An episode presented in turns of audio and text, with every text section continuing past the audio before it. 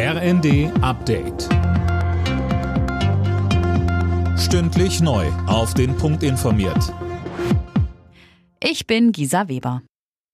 Nächster Schritt in Sachen Gasumlage. Das Kabinett hat sich auf die bereits angekündigte Umlage geeinigt, heißt es aus dem Bundeswirtschaftsministerium. Ziel ist, die Gasversorgung in Deutschland sicherzustellen. Mehr von Linda Bachmann. Die Umlage soll es Unternehmen, die Gas aus Russland importieren, ermöglichen, ihre Mehrkosten an die Kunden weiterzugeben. Bedeutet, Heizen wird wohl noch mal deutlich teurer. Wirtschaftsminister Habeck kündigte deshalb auch neue Entlastungen für Privathaushalte an. Und auch für Unternehmen sollen entsprechende Hilfsprogramme verlängert werden, um Arbeitsplätze und Lieferketten zu erhalten. Bei der Lufthansa dürften erneute Streiks erst einmal vom Tisch sein. Der Konzern und die Gewerkschaft Verdi haben in ihren Tarifverhandlungen für das Bodenpersonal der Fluggesellschaft eine Einigung erzielt.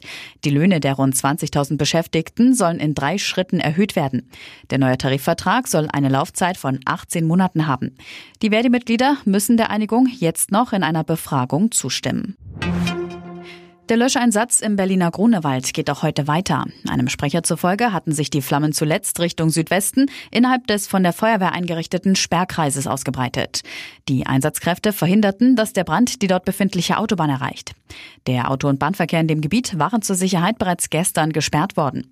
Das Feuer war auf einem Sprengplatz der Polizei ausgebrochen. Die genaue Brandursache ist noch unklar.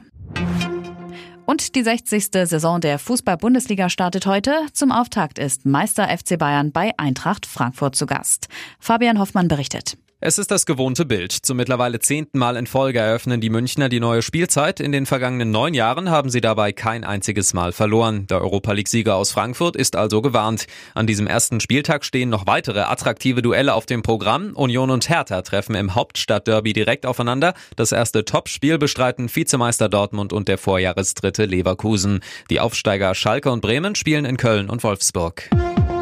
Alle Nachrichten auf rnd.de